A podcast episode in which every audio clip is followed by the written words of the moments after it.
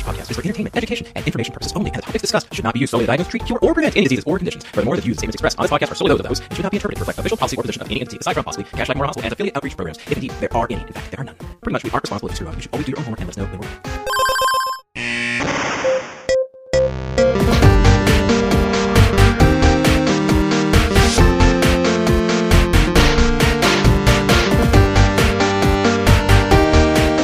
Welcome back to the Curbsiders. Well, hello. Hi, Matt. Stuart. Hi. How you doing? I'm I'm doing well. Thank you for asking. Uh, Paul Williams, are you with us? I am with you. All right, Paul. Why not? Why not? I think it's time for you to tell the audience what we do on this show. Oh, happy to, as always, Dr. Watto. Uh, we are the internal medicine podcast, and we use expert interviews to bring you clinical pearls and practice changing knowledge. Uh, we also tend to talk to our guests about what they do to decompress and, and sort of maximize their work life fit at the outset. So, um, and this is the part where I shame you if you don't listen to it. So just just assume that you've been shamed if you're not paying attention to that part. Um, I am but thusly if you- shamed. Thank you. But you can always refer to the show notes for timestamps if you want to move past and get right to the meat of the show. Okay. Yeah, the show notes are actually amazing, by the way. Uh, yeah. These these show notes. Make sure you look at the show notes. I, I guess I, this is probably a good time to say. In general, I feel like. Uh, you might think that you learn well by just listening, but I, I think you will learn better if you read the show notes as well, or at least refer back to them at some point because uh, you got to have multimodality learning and uh, space it out a little bit. So, uh, but enough about that. Stuart, why did we want to do this show? Yeah, Matt, I'm not sure how long ago it was that, that you and I were talking about aspirin. I think it was. This has got to be like three or four, five years ago. We're talking about the the utility of basically refilling aspirin. We're sitting in our office and like re, just hitting refill on aspirin, saying, "Is this really necessary?" I re- um, look at some yeah. of the trials. I Yeah, remember uh, there was a morning report where like we had like the the interns and residents like listed everything they could think of for aspirin, and we like went through all these cases like what we thought Yeah. you should do, continue aspirin, stop aspirin. we had no clue. yeah, I think now we're it probably better down to. qualified to answer it than we were when we did that in morning report. yeah, it was it was a pretty funny one, but but it kind of came down to the fact that when we looked at the original uh, literature, it w- really wasn't that compelling when you're looking at uh, what medications that they're, that they're on, the prevalence of smoking, and just a lot of confounding factors. And I pretty much said, eh, you know, I'm not too convinced that aspirin's a great medication. And then there was a Japanese trial that came out around 2015, 2016, essentially said the same thing. I said, well, man, I'm I'm kind of convinced that this is this is probably going the, the side of the, the to the wayside. And uh, recently we had a couple of new articles that came out that's really, at least to me, says we probably shouldn't be using it. And so we kind of went from there and said, let's go ahead and invite someone on that can give us some perspective. I think we really got some good perspective this time. So our guest is Dr. Ambarish Pandey. He is an assistant professor in the Department of Medicine in the Division of Cardiology at UT Southwestern Medical Center in Dallas. His area of focus is preventive cardiology with a research focus in prediction and pre- prevention of heart failure risk. He went to medical school at the All India Institute of Medical Sciences in New Delhi, India, followed by a residency and fellowship training at UT Southwestern. Even early in his career, he has been the recipient of many research awards from the American Heart Association and has over 100 research publications in peer reviewed journals. So I am very happy to bring you this discussion with Dr. Ambarish Pandey. Ambarish, thank you so much for joining us tonight. And the first question I'm going to ask you is Can you give the audience a one liner about yourself and be sure to include something that you do outside the world of medicine? Thank you, Matt. It's a pleasure to join you guys on this podcast, and thank you for the opportunity to talk about this important topic. I'm a cardiologist at UT Southwestern Dallas, Texas. I've uh, done my training, most of my training here. I did my medical school in India. My most uh, interesting part of my life right now is my four year old daughter that I am raising with my wife, who's also a physician at the Children's Hospital. So I mostly follow her clues and, and uh, advices and then do as told, just like a obedient resident would do. So I would say that takes a bunch of my time outside work. And uh, other than that, I haven't uh, done much recently in terms of hobbies, I would say. But I recently came back from a fascinating trip to American Heart Association, which had some exciting stuff. So we can, uh, I'm sure some of which will feature on your podcast in future. So Yeah. excited about that. I feel like the AHA meeting every year just like has like these just great headlines. It's uh, the the heart. It turns out the heart is an exciting organ. it is. It is a exciting and a pulsating organ, and I, I feel like AHA decides their headlines first and then find studies to fit those headlines because their headlines are always so catchy and attractive. Yeah. It looks huge too. Like every picture, there always seems to be a laser show in the background. Like it Yeah, just it looks gigantic compared to most conferences. Yeah, they, they, uh, it looks like a rock star show if you go to the late breaking sessions because they have this la- laser show with a EKG running on the background on a three dimensional, uh, like a, a three dimensional uh, stage. Uh, it's, it's pretty. It's pretty amazing what they do, but uh, the science is also pretty interesting, and I, I would say, uh, it, despite all these light shows, the science probably gets the most attention there. One would hope. So Tupac comes out and gives the new lipid recommendations. Yeah. Oh gosh. Well, none of this is funded by the industry. Paul, did you have a question? Sure. Um, I'll ask. What is uh, the last book that you read for pleasure, and did you actually enjoy it? So actually you you might find this funny but i've been i was gifted this collection of Calvin and Hobbes the uh, Oh, that's the great. hard hardcover series. Uh, my wife gifted it for my birthday and i've been reading it because it's like four or five volumes. And it's so fascinating the conversation between a six year old boy and his imaginary tiger is so relevant even in this day and age. And i think this was written early 90s and late 80s and it's it's the genius of the writer that uh, the conversations are so relevant in the current climate and actually i find it still very amusing and and uh, and very pers- full of perspective so that that's what i've been doing in my free time and um, i have a four year old daughter so i talk to her as if i'm talking to Calvin i guess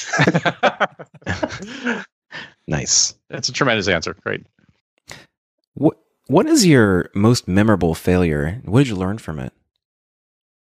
My most memorable failure that's a tough one. I was i I have had so many that i guess that's a tough one to to uh, to pick one. I would say uh, i was working on a research collaboration with um really famous and uh, well accomplished researcher but not the best collaborator. And somehow the project didn't go move forward and uh, i tried my best to salvage it and somehow the person was either due to lack of interest or other priorities i guess the project never worked out. And i learned from that that it's not just the name or the or the stature of the person you're working with or the brilliance of the person but it's also the the, uh, the one-on-one connection and the and the fact that you can work as a team is so much more important for success. And i think since then i've always tried to work with people who i find would be a good fit and i would want to work with as a team rather than pe- person who's the most talented or the most uh, brilliant guy on the on the scene for that Mhm. research project i guess so that that was i think that helped me a lot in shaping up my future uh, work and also uh, deciding who to work with who not to work with I wanted to ask a follow up question there. Uh, How how do you gauge who's going to be good to work with uh, when you're kind of a, when you're trying to find a lab or when you're trying to find your first job? I, I imagine there's some of our listeners might be going through the same thing.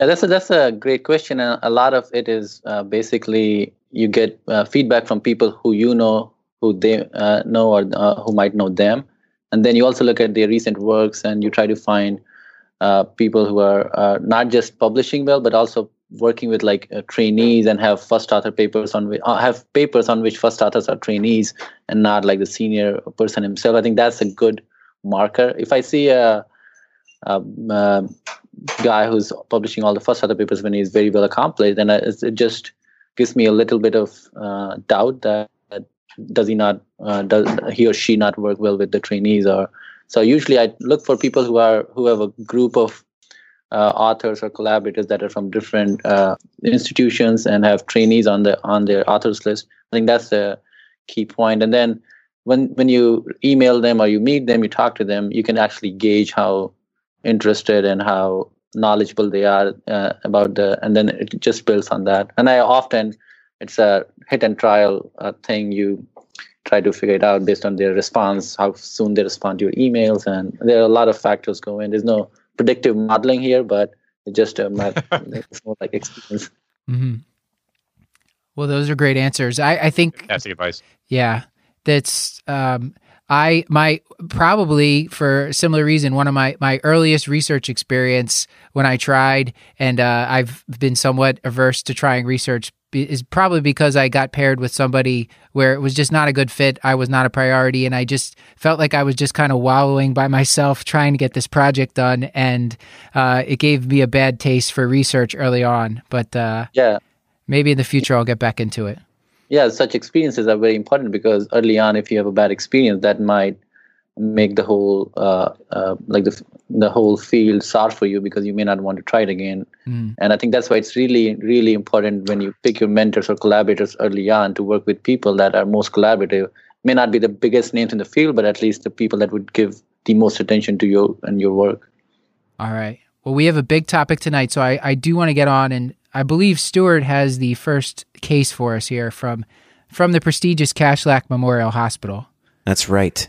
I've got Archie Andrews. So Archie Andrews is a rambunctious 72-year-old gentleman. He's got morbid obesity with a BMI greater than 35, hypertension, hyperlipidemia, type 2 diabetes, and he's currently on metformin and Januvia. I'm sorry, and he's currently on metformin and sitagliptin.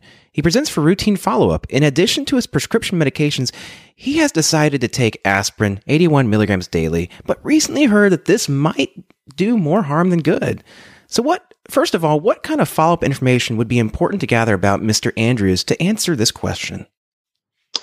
I guess this is a not so uncommon phenotype for a patient that you could see in your primary care clinic or even a cardiology prevention clinic, a patient with diabetes and all the usual risk factors coming to you taking aspirin and having questions about primary uh, prevention aspirin. So I think the most important question that uh, I would ask this if I had to see, if I were seeing this patient in my clinic was has he ever has he ever had a history of heart attack or stroke or any major adverse cardiovascular event and that decides that's the key decision point for determining whether or not to continue aspirin for primary prevention or secondary prevention I would like to remind that secondary prevention is meant for preventing an event and not stable disease. So if you had history of coronary artery calcium seen on a on a CAT scan or a CT scan of the chest, that doesn't amount towards secondary prevention. That's still primary prevention with known arteriosclerotic disease.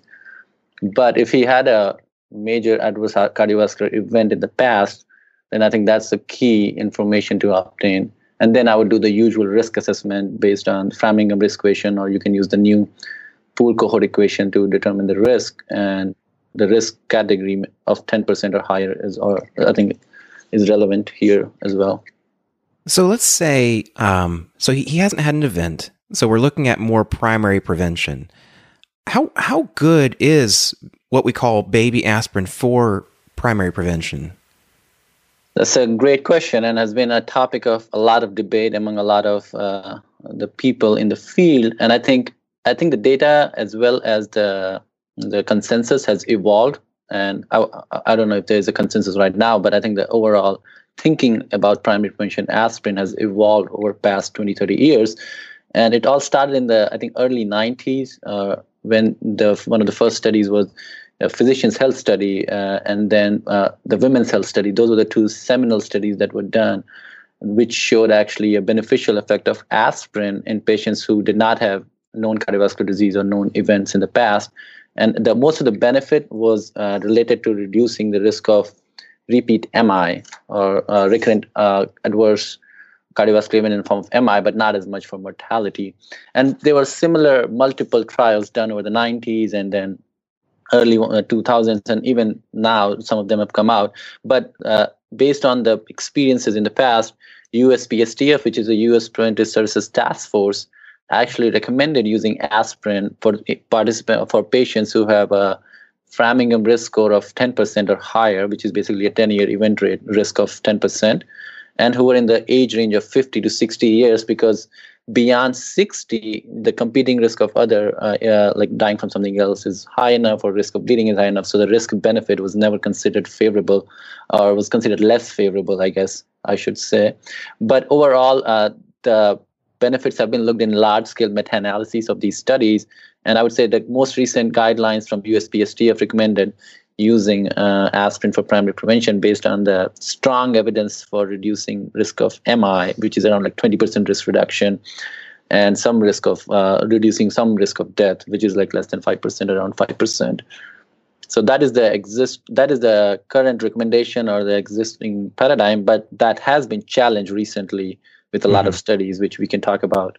And yeah, I wanted to break in here and just kind of point out I, I feel like aspirin has just been marketed just amazingly to the public. right. And like people think it's this panacea where just like, you know, take aspirin. That's part of a healthy lifestyle if you're an older or middle aged adult. Uh, I've I've had people say that to me. Yeah, I exercise. I take an aspirin every day, and I, I think what's interesting, and one of the editorials uh, that came out in the New England Journal, along with a lot of these studies, they were just talking about how if if you look at the physician's health study and the women's uh, health mm-hmm. study that you mentioned, that the the risk factors and the c- control of other risk factors was a lot different now than it was then. Right. So I think you know it's just, but this marketing of aspirin, it's it's just so hard to convince people and even some trainees or just other uh, practitioners that it's not, you know, as beneficial for every single patient. Yeah, I mean, if you just look at the number needed to treat calculation for aspirin to prevent the first heart attack, it's approaching 2,000 per year to prevent one heart attack versus the, the bleeding risk seems to, um, there, there seems to be a balance there that the bleeding risk for some patients is, is that actually outweighs the benefit for it. And it's difficult to really look at uh, from a population health standpoint who would benefit and who would have excess risk actually. Right. I think uh, that's a great point. And I think uh, we have to realize that how we manage cardiovascular risk has evolved a lot right. in last 20 years. And the phenotype that we see in our uh, clinics now of patients who are at risk is very different from what was seen when women's health study or uh, physician's health study was done. Yeah. And aspirin was the answer to the primary prevention question back in the day, but statins have uh, taken over that role in a large manner. And now overall you see the event rates have gone down a lot. Like you know, the event rates are nowhere near what you what they saw in the 80s and 90s for primary prevention population. And as the event rate goes down even though there is a relative benefit the absolute risk reduction is low which drives the number needed to treat. I think and uh, that has been uh, kind of the uh, one of the reasons why the recent trials have not favored aspirin is because one, their event rates were low, but the bleeding events are not changing. The bleeding risk is still the same, so the right. bleeding is proportionately higher in the absolute uh, for absolute numbers compared to how the uh, CV events are. And I would say uh, one thing nowadays, what when I feel like I need to start someone on aspirin for prevention, I start them on a statin because statins has much better data there's much more evidence and it just uh, doesn't have any bleeding risk or anything so i would say in one line if you're considering starting aspirin for primary prevention stop there and just start a statin if it's not on it that's super interesting because i don't know how everybody else's experience is but like my patients not generally, not to paint with too broad a brush, but many of my patients express concerns about the adverse effects with statin therapy. Yeah, exactly. getting them started on it takes yeah. a whole lot of work, but they will buy like a four gallon bin of aspirin at Costco for three dollars, and take that happily. And it, I feel like the risks of something bad happening with aspirin are probably actually a little bit higher. So it's just especially since they're taking it for, for pain. A lot higher, and and I would say that statin has been uh, subject to a lot of negative publicity regarding yep. myalgias and uh, other muscle aches and stuff. And these are things that are common in older age, anyways. And then people have read it or heard somewhere, and they have myalgia that may be completely unrelated and they just attribute it to statin because someone said so or someone uh, said so on a fancy commercial or or somewhere they read it. And there have been studies actually which have looked at the nocebo effect yeah. where you start a statin then switched it and then started back on. And you see that the most of the myalgias are completely explained by the nocebo effect and not necessarily related to the drug itself. So i would say i feel pretty comfortable in uh, uh, prescribing statins and talking patients about there is uh, about the potential uh, side effects that may experience. And i usually tell them that if you keep exercising those uh, side effects may go away. And the patients that that's like a two in one uh, hit right. because that, that encourages them to exercise. And then that also incentivizes them to walk as a way to keep taking statin. So I, I feel like that has helped me somewhat. And other than that for aspirin i think the bleeding risk is is really significant, especially in the higher uh, uh, age categories. And so uh, especially when you're and if you look at the cardiovascular risk population, it's getting older and older. Right. So now, uh, back in 90s or 80s, it was the 80, uh, 50 or 60 year old guy who had all these risk factors, was smoking and and had these. And now that same age profile has moved, I think, 10 years forward, and now it's a 70 year old guy that you would be more concerned and seeing in your clinic for primary prevention purposes. So as this population ages, the risk of bleeding is going up. So my mm-hmm. uh, I'm more hesitant to just do aspirin, especially for primary prevention only. Yeah, and even in the physician's health study, um, I, I, was trying to pull up the results, but uh, I, I, believe even the smoking prevalence was higher in the physician's health study than it currently is for the general population. Oh yeah, because physicians used to smoke a lot in the yeah, 80s. it was like twenty five percent or so. Advertisements of Camel brand and all that. Yeah, exactly. So it, it's almost like aspirin's the panacea for smoking. Yeah, uh, and then pro, justified the, smoking. Yeah, yeah, yeah. So I think overall smoking has uh, uh, generally gone down in the in the past uh, decade or so, and that along with statins are the two main reasons why the uh, incidence of cardiovascular events has gone down over time. And heart failure has gone up because now people are living long enough to get heart failure after having MIs or, or even otherwise. So mm-hmm. that is the one main reason why you see lower event rates in these primary prevention cohorts is because they don't smoke as much and their risk factors are well better, way better managed now. So Ambarish, we so there are these three trials that I I do want to just briefly touch on, but I, I don't want to get too deep into the numbers because it's going to be hard for the audience to follow that, and they can right, look right. the studies up themselves. But mm-hmm. so there was Ascend, Arrive, and Aspree, and maybe you could briefly talk us through like the big picture points about they were really looking at uh, certainly Ascend and Arrive were looking at major adverse cardiac events and bleeding, and they were looking at uh, Ascend was looking at patients with diabetes and Arrive was looking at patients without diabetes. So what did they kind of what did they find? And then we can go and talk about Aspree, which was the one with older adults. These are the three trials that have recently come out and have created a lot of uh, excitement in the area because they have been the results have been kind of interesting and uh, uh, uh have gone against the general recommendation and the perception about the beneficial effects of aspirin in primary prevention. So I'll start with Arrive, which was a trial of aspirin to reduce risk of adverse cardiovascular events in patients who are at moderate risk for for the uh, for uh, for cardiovascular events. So, and they define moderate risk, I think, using the Framingham or the existing risk equations, which was around like I think 20 to 30 percent risk, or 20 to, uh, higher than 20 percent, I should say.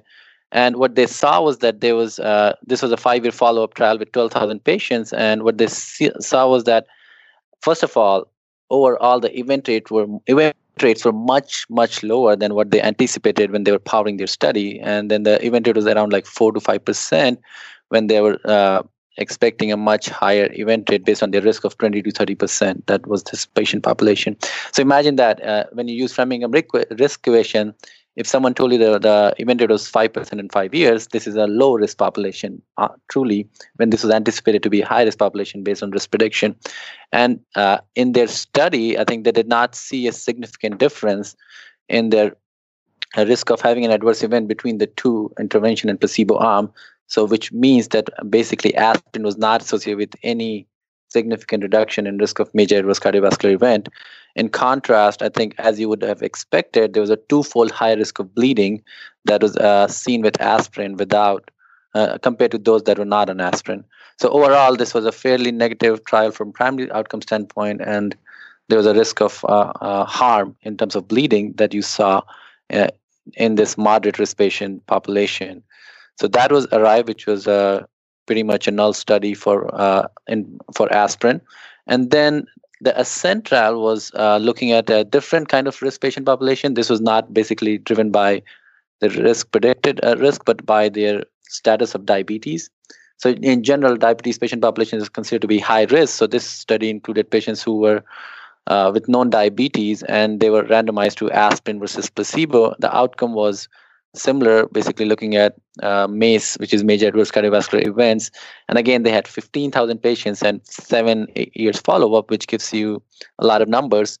And here the event rates were higher than Arrive. So remember, Arrive was around 4 to 5%. Event rate, here the event rates were 8 to 9%. And that just tells you how diabetes actually is a major risk factor for events. It's almost twice.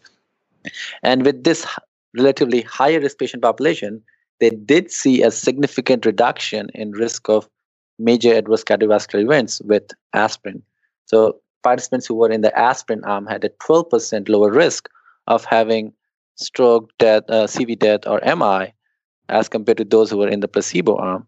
However, this also came at a cost, and this cost was in form of bleeding, and the bleeding was significantly higher in the aspirin arm, uh, like 29% higher risk of bleeding in the aspirin arm compared to the placebo arm.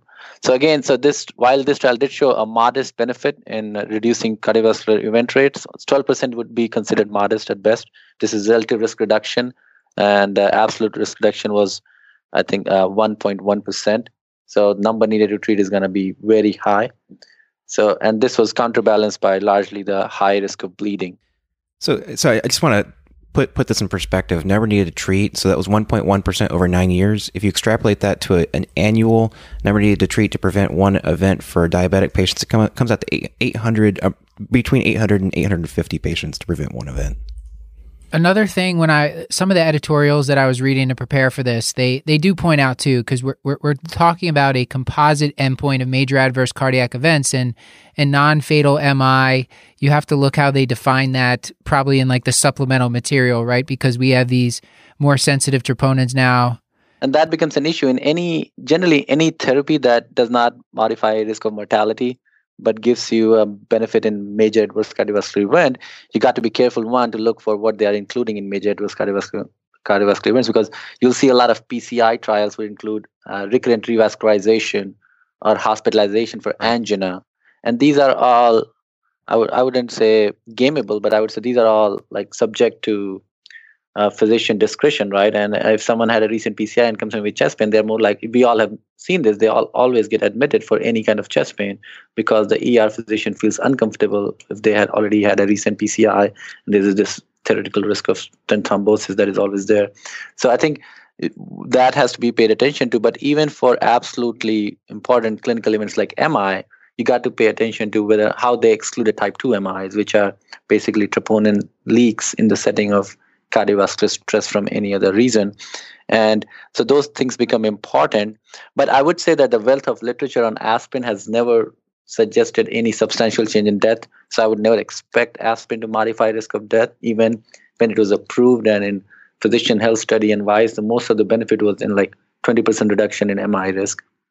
So in general, I think I believe it that aspirin reduced risk of MI. Biologically, it makes sense.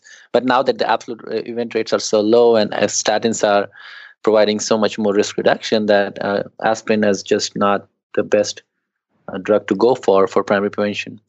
Briefly, there was one other uh, trial recently, the Aspree trial, which was done in older adults, and we can touch on that. Then we have a whole bunch of cases that we want to go through of common clinical scenarios that we see in internal medicine where I think people, well, I certainly I've been confused about whether or not I should continue aspirin or uh, continue anticoagulation. So we'll get to those, but let's talk about uh, briefly what did the Aspree trial show, and does that change our? Should that be changing our practice at all? Right. So Aspree was the latest of the three trials that came out, I believe, and it was uh, it was a trial again of aspirin for primary prevention uh, indication, but this was done in older patient population, and this was like participants who were older than 70 years. So remind, I would like to remind you that even USPSTF doesn't recommend uh, strongly for using aspirin in this patient population as such. And Aspree was uh, designed for more than one uh, endpoint. It was designed to look at one was uh, CV events, but I think the primary focus of the paper was also on disability free survival, which is considered to be a more meaningful clinical outcome in the elderly population. So it's not just a, a heart, heart attack or the stroke, but also how how good your quality of life is and how active you are and things like that. So this was an interesting study. This was designed with 20,000 patients and uh, mean age was like 75, so substantially older people, and a lot of uh, I think a five-year follow-up. So very well done study, good amount of data if you look at the cardiovascular event endpoint, there was no significant difference in the risk of adverse cardiovascular events between the two uh, arms. However, there was a high risk of bleeding that would be expected. So again, the notion that aspirin reduces MACE events was not confirmed in this uh, setting. But on the contrary, when they looked at the all-cause mortality analysis, which was a separate paper in the same New England edition, they saw that aspirin was actually associated with a signal for harm such that participants who were randomized to the aspirin arm had a 14% higher risk of all cause death as compared to the placebo arm. And these deaths were related to the cancer related deaths. So the risk of cancer related deaths was 31% higher. So it is interesting because in the past there's been this notion that aspirin prevents colon cancer and aspirin has a protective effect from against colon cancer and is actually recommended by USPSTF for colon cancer prevention as well. So this just puts you in puts this whole uh, uh, notion in perspective that aspirin can have beneficial effects outside the heart, which was clearly not seen in this patient population in Aspree. Yeah, this I, I find this kind of thing confusing because it's it's sort of like, you know, aspirin. Um, yeah, they're they're in some in some studies they're saying maybe aspirin is lowering cancer risk, and then this this comes out and you know maybe it's a population thing, and maybe there's very specific populations where aspirin's aspirin's useful for cancer prevention, and maybe there's other populations where it's not. But it just uh, I guess it's why you have to be careful when you're. It is, it is, but also I think there's a significant interaction here by time. Back in the day when people were having colon cancer and not getting screened regularly, now there's guideline recommendations to screen for colon cancer and any protective effect that there may have been of aspirin or maybe aspirin made you bleed in your GI tract and you went to the doctor and you got screen you got a colonoscopy. That's what I've always said. colon cancer was detected. So there's a lot of issues that may have been at play and back in 80s and 90s when all these signals for cancer prevention was seen with aspirin. I never honestly believed it because the bi- biology behind it never really made complete sense. And I think now when, when colon cancer screening is so uh, much in practice and people are getting detected at early stage, you pretty much took out that uh, sentinel uh, uh, benefit of taking aspirin so it can cause some minor bleeding and lead to further workup that can diagnose cancer. Uh, I think this just suggests that overall aspirin uh, definitely doesn't have any outside the heart benefits. There may be some benefit in, uh, for MI prevention that has been pretty much attenuated by concurrent use of statin in the contemporary patient population. So that's that's the three trials, the three recent big trials, and we talked about the the other weight based trial on a on a previous show. Uh, so Paul, why don't you bring us on? Uh, let's let's talk about another case of aspirin use. Yeah, and we'll still we'll leave it on Archie, who don't forget the key component here is that he's rambunctious, but also 72 years old and diabetic and so forth and so on. Yeah. So Best friends with Calvin. Sure. Yeah. sure. So let's let's let's suppose for a second that Archie coughed once, which means he got a CT scan of the chest. Um, and then a CT scan just sort of incidentally showed moderate atherosclerosis. And he's never complained of any anginal symptoms. He's never had an acute coronary syndrome, which is this has showed up on imaging, and now you're kind of stuck dealing with it. I feel like we see this kind of thing all the time.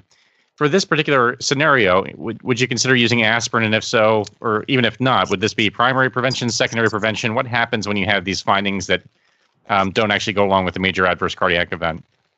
Uh, uh, that's a great question. I think I was no, uh, looking at the case description and I noticed that Archie's not on a statin. So oh, heavens. I would start Archie on a statin based on all these findings and hold, hold off on the aspirin. But I would say when you do a CT of chest and you find moderate atherosclerosis in a 72 year old with all these risk factors, it's not surprising at all.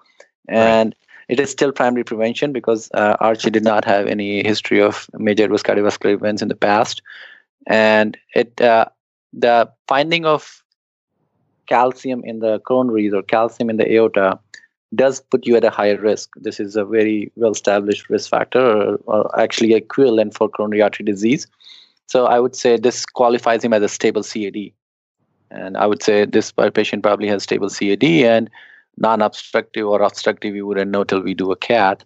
But he would still uh, I, I think that generally most uh, people would feel a little more compelled to put them on an aspirin based on their CT findings or based on their findings of calcium. But uh, I would say that this is the same thing as calling it a high risk primary prevention because all this cal- calcium does is put you in a high risk category or a risk enhancing factor if you want to go with the current lingo.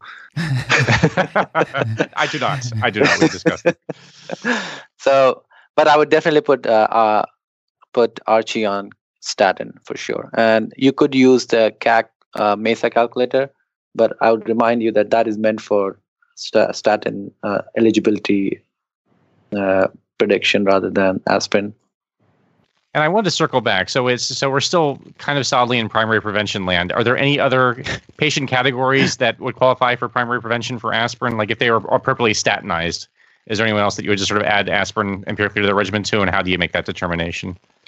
I think with the current uh, uh, data coming out from all these trials and with everything else that uh, I would not put someone for primary prevention on, uh, on aspirin because I would make sure they are on a good statin dose and they manage their risk factors and aggressive risk factor modification, making sure if they have CAD, then I would, uh, uh, if they have CAD based on stable disease, then I would consider either putting them on better diabetes medications, which are SGLT2 inhibitors now, and the dapagliflozin, the empagliflozin, and those things rather than. I think we have to realize that with aspirin, you only treat a narrow spectrum of risk, and the risk is uh, spread out uh, with LDL. The rest of the risk is spread out across your uh, hyperlipidemia, hypertension, diabetes, and I think modifying those risk factors would probably help a lot more than just focusing on aspirin, which uh, has been shown in all these recent studies to not actually do much. So this patient, we're saying they have stable CAD or non you know, asymptomatic CAD. Purely, we're seeing this by imaging, and they've never had a vascular event. I, I just wanted to clarify as far as secondary prevention. Um, would you do you lump in anyone who's had a PCI, whether it's like a peripheral vascular or a or a cardiac stent? Would you you lump them in as under secondary, secondary prevention? prevention? Yeah, secondary right. prevention. Those are technically those are secondary preventions because if you look at uh, the like inclusion criteria from the seminal trials those patients were always included in the secondary patient secondary prevention trials. But incidental finding of calcium was never but this is a new thing the calcium scoring and all that are new things too. So those were never looked at as uh, markers of prime uh, of secondary prevention population in the past. So if you have had a revascularization pci bypass pad stenting those are probably secondary prevention because they have had clinical events associated with whatever disease they have. And if you are just uh, getting a PE rule out scan for coughing and you got a calcium, that is still a primary prevention uh, in for most people who are looking at risk prediction. So these people benefit from statins. Definitely uh, t- talk to them about their other risk factors: high blood pressure, smoking, control control everything else. Okay. Let's move on to another part of the case our same patient, Archie, still rambunctious, uh, still with diabetes and obesity. Let's say Archie's now on aspirin and clopidogrel, uh, also known as uh, dual antiplatelet therapy in the cardiology lingo. And uh, it's been about six months since he had a, a, PCI, like a he had a stent placed. So, and this was a, a drug-eluting stent to his LAD and this was done for chronic stable angina. He actually didn't have a myocardial infarction. So he had this stent done. Now, after six months, he can presumably, or 12 months, he can presumably go to just aspirin monotherapy. And mm-hmm. would you consider, would you continue him on aspirin for the rest of his life now that he has a stent? Yes, yes. So as, as we were talking earlier, once you have a stent for angina, so it becomes clinically relevant uh, secondary prevention now. So there's enough evidence to make us continue aspirin for secondary prevention for lifelong. And unless he has any bleeding or any uh, other uh, event that would push me away from aspirin in terms of side effects, I would continue on aspirin for life. Stop. I would stop the clopidogrel or any other DAPT uh, medication, a P2Y12 inhibitor at six months in this uh, scenario for stable CAD PCI. And usually for the second part of the question was how long do you keep DAPT on. And I think depends upon why they got the stent. If it's a ACS event, then I try to do one year. And then there's uh, the new paradigm has been towards calculating a DAPT score, which is based on a uh, DAPT trial that was done a few years ago. And the DAPT score informs you about the risk of uh, adverse events on follow up in such patients. And if the DAPT score is two or higher, and it is dependent upon the stent size and the uh, clinical setting in which the stent was done, diabetes, smoking, and other risk factors. If the DAPT score is high and they have no bleeding stigmata at the end of one year, then I continue them for 30 months. But if the DAPT score is low, then I just stop it at uh, 12 months or one year for ACS event indication and six months for stable angina. And DAPT for the audience, dual antiplatelet therapy. We sort of said it before so this is this is a relatively newer thing. Uh, I mean, in the past, everyone was being on dual being put on dual antiplatelet for 12 months. So For it's 12 newer now. If they have just if it's More for nuanced. Yeah. a softer indication for the stent uh, without an actual event, then you can you can stop at six months. Right. I guess that's how the guideline writers keep their jobs is by making it more complicated and variable and making it all sound difficult than it actually is. I wanted to ask my colleagues, Paul, Paul, uh, or Stuart, have e- either of you guys been using a DAPT score? I have not. No, I have not. Okay, My DAPT score is consult cardiology.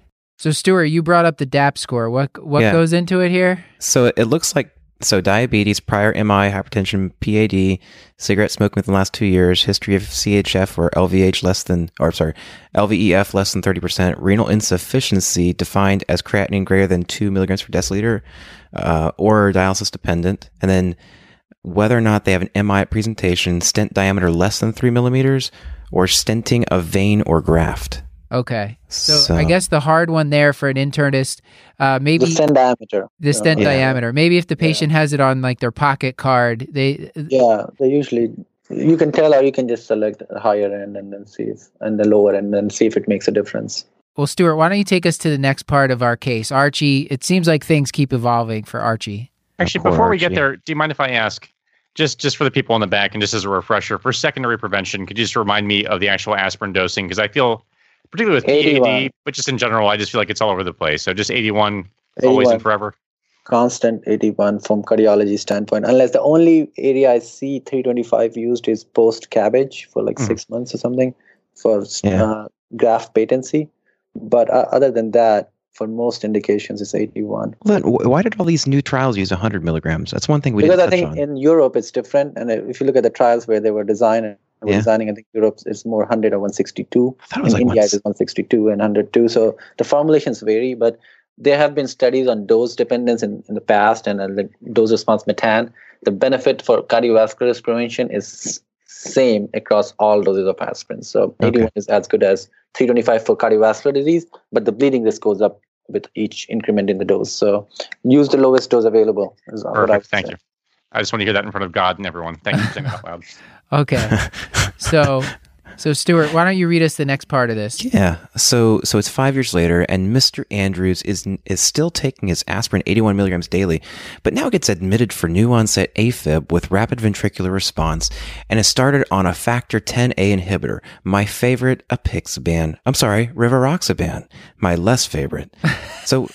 Should Archie continue to take aspirin in addition to the direct oral anticoagulant? So he's only on one antiplatelet and rivaroxaban. Is that the That's second- right. Yeah, With that's right. Yeah, he had the PCI, but he was uh, he was appropriately changed after six months to aspirin uh, aspirin therapy monotherapy. So now now he has the indication to go on a, a, a DOAC. So would you continue? Would you continue the aspirin with the DOAC? All right, so I'm gonna pull up this study. This was called Compass, the Compass trial. I don't know if you Yeah. guys remember that Yeah. came out created a lot of buzz. Yeah, we, we talked about that one briefly. You did, okay. So, Yeah. so Compass was basically rivaroxaban with or without aspirin, stable CAD. It was a weird dosage of rivaroxaban. yeah, though. there was like 2.5 plus aspirin that had the best benefit, and aspirin uh, 5 was not any different from others. So basically, the question that is in this case has never been exactly studied, but there have been trials that allude to similar combinations or similar uh, scenarios. But I would say if you're treating someone with new onset AFib for, uh, with uh, rivaroxaban 20, I would feel comfortable dropping aspirin five years out of his stent and just put him on rivaroxaban for uh, long term because the risk of if you look at the risk benefit, uh, the risk of bleeding when you combine an antiplatelet with anticoagulant is much higher, and the benefit you receive in terms of reducing MACE risk, but aspirin is on top of rivaroxaban is not going to be much. So I would just feel comfortable doing rivaroxaban, knowing that rivaroxaban itself also has been shown to reduce risk of MACE in uh, uh, previous trials, post MI even. So I think just rivaroxaban would be my choice. Yeah. And this is a, a shout out to the SPARC Tool creators. If you could add on the uh, rivaroxaban weird dosage on there, that would uh, be, that'd be interesting because we already have a ton of things on here. So the If you haven't used a SPARC Tool, it's uh, S-P-A-R-C tool.com. Yeah. One of my We- favorite things to show residents. It's been over 100 episodes since we talked about that, Stuart, so you could remind people about it. The the SPARC tool is a it- you can plug in the CHADS score, CHADS2 score, the CHADS-VASc score, and then you can Right. select what what antiplatelet and antithrombotic agents you're considering and the patient's age and everything, and you can show them in visual form in a graph representation their bleeding risk and their uh and their stroke risk, and it has yeah basically has the HAS-BLED built in along with with um you know how much it'll benefit them. So it's it's a nice it's a nice tool. right. Well, uh, okay. So Ambarish, I, I just want to make sure I'm understanding. So you're saying that if someone has an epithelialized stent, then that person, uh, we put them on uh, an oral anticoagulant. We can we can be confident. And is this a class effect? Would you say any of the DOACs would would be okay as monotherapy for someone? Yeah, and even if it's in the recent past, like if someone had a ACS, had a PC, I don't know if you have a case on that. Yeah. Had a, you have a case on that. Yeah, right? so, you we were going to step up the case. We were going to say, so what? Like, let's say that this, let's say that this patient actually it was three months ago, and they're still on dual antiplatelet, and now they have this AFib with RVR, and we want to start them on rivaroxaban. What? How would you handle it there? So, so this has been actually lucky for me. This has been studied in a couple of trials. Okay. So there's a trial, trial called Pioneer AFPCI, which was basically a setting of post PCI Oh, gosh. AFib. I'm sorry, They- what now? Pioneer, A, Pioneer AFPCI. Basically, this was a trial looking at Finding at AFP. Pioneer is P I O N E E R. I think you'll find it. It's uh, it was published. oh, in- uh, yeah, Pioneer AFPCI. Yeah. Huh. And then there was a RE-DUAL My millennials will love PCI that was done. Uh, RE-DUAL PCI was the, they both use different NOACs. Pioneer used Riva, uh, I should say, yeah, Riva, and uh, RE-DUAL used dabigatran. So, but the context was uh, the same. I think they both had a post PCI patients with AFib needing triple therapy versus double therapy. What do you do? The overall consensus, I would cut to the chase and say that if you have a patient who requires DAPT for whatever indication and needs uh, anticoagulation for AFib, drop the aspirin, do Plavix plus uh, the DOAC for the 12 months that you need them to be on, and then you can uh, uh, either just continue the DOAC or you can just uh, continue. Yeah, you just continue the DOAC pretty much.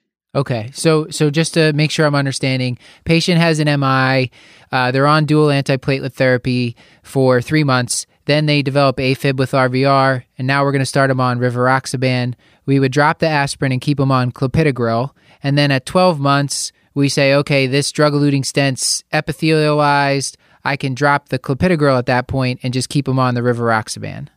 Yeah, unless you're using the DAPT score and then you want to do it for 30 months. This Okay. is just getting really, really, really confusing. My head that, is that, exploding. that's why we get paid for cons- consoles.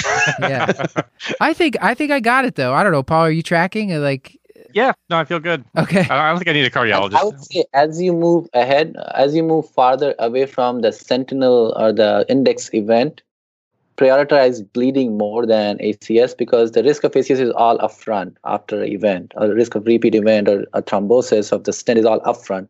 But the risk of bleeding is consistent. Mhm. So as you go far and far out of the index event that led to the stenting, you would you always uh, play the uh, scenario again and again, but you always prioritize.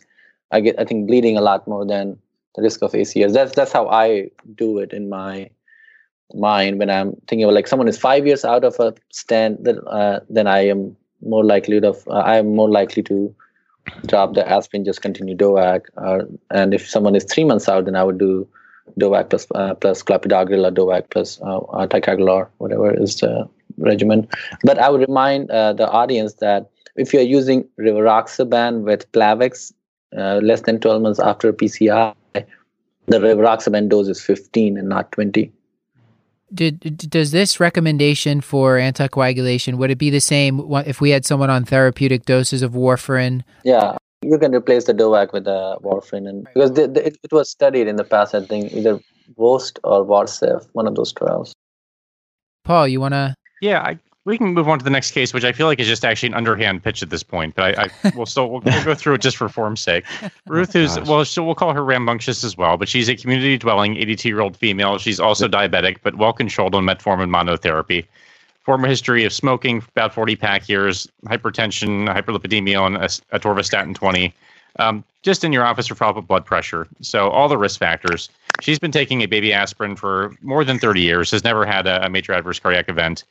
Um, should we consider stopping the aspirin at this point, which she is only on for primary prevention? Yeah, for sure. There I would go. have stopped it Yeah, 30 years ago. done. Slam dunk. You know, I, I feel like it seems obvious uh, obvious now. right. I I think there's probably thousands of uh, office visits every day where this scenario comes up, and I, I was yeah, I was reading a statistic somewhere from NHANES, and they said the use of aspirin is incredibly high for primary prevention in the general population Yeah. based on NHANES surveys. Like forty percent of the adults between certain age range are actually on aspirin, and it's, it's shocking that that many people are on it for primary prevention. Yeah. Ambarish, I just I, so I I think you know we talked about it earlier on the show. It's just this incredible uh, public perception of aspirin and this negative public perception of the statin and this nocebo effect that you talked about. That it's just striking, and I you know we got to do what we can to try to reverse it. It's like it kind of an uphill battle for people in primary care to convince patients about this, but uh, we do our best. Yeah, well, and I let's not think put on the patients too. I mean, there's a, a great amount Yeah. of clinical inertia where you have patients on clopidogrel Oh, yeah. for in perpetuity, and it. I sound smug, but I, this episode is from talking to you, smart people. I need to go now and revise my patient panel and make sure I'm not inappropriately, primarily preventing th- things in patients who probably don't need it. Yeah, and I think I would again emphasize this. I said this earlier in the show as well. If you're seeing a patient in your clinic for primary prevention, and whatever the scenario is, you're concerned about risk of major adverse cardiovascular event, and you want to prevent any heart attack or stroke from happening in that patient, and you're thinking about using aspirin, use statin instead. I think Mhm. that works better, and there's enough evidence, and it's safer, and there's side effects are all blown out of proportion. I think you just said that that we were barking up the wrong tree. Yeah. Yeah. I was going to say, I think he just gave us his take home point without really, yeah, having to prompt him. I think that's the great take home point of the of this episode. Do you think is this going to change your practice overall? Like, what do you yeah, think? I mean, it's it, it seems pretty straightforward now that you should be that you should be pulling like deprescribing aspirin in a lot of patients. Yeah, 100% agree. Yeah.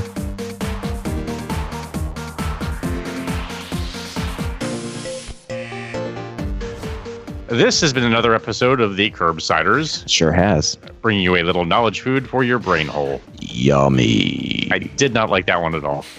Get show notes at thecurbsiders.com forward slash podcast and sign up for our mailing list at thecurbsiders.com forward slash knowledge food to get our weekly show notes in your inbox. I feel like this is getting shorter and shorter every time. All right, whatever.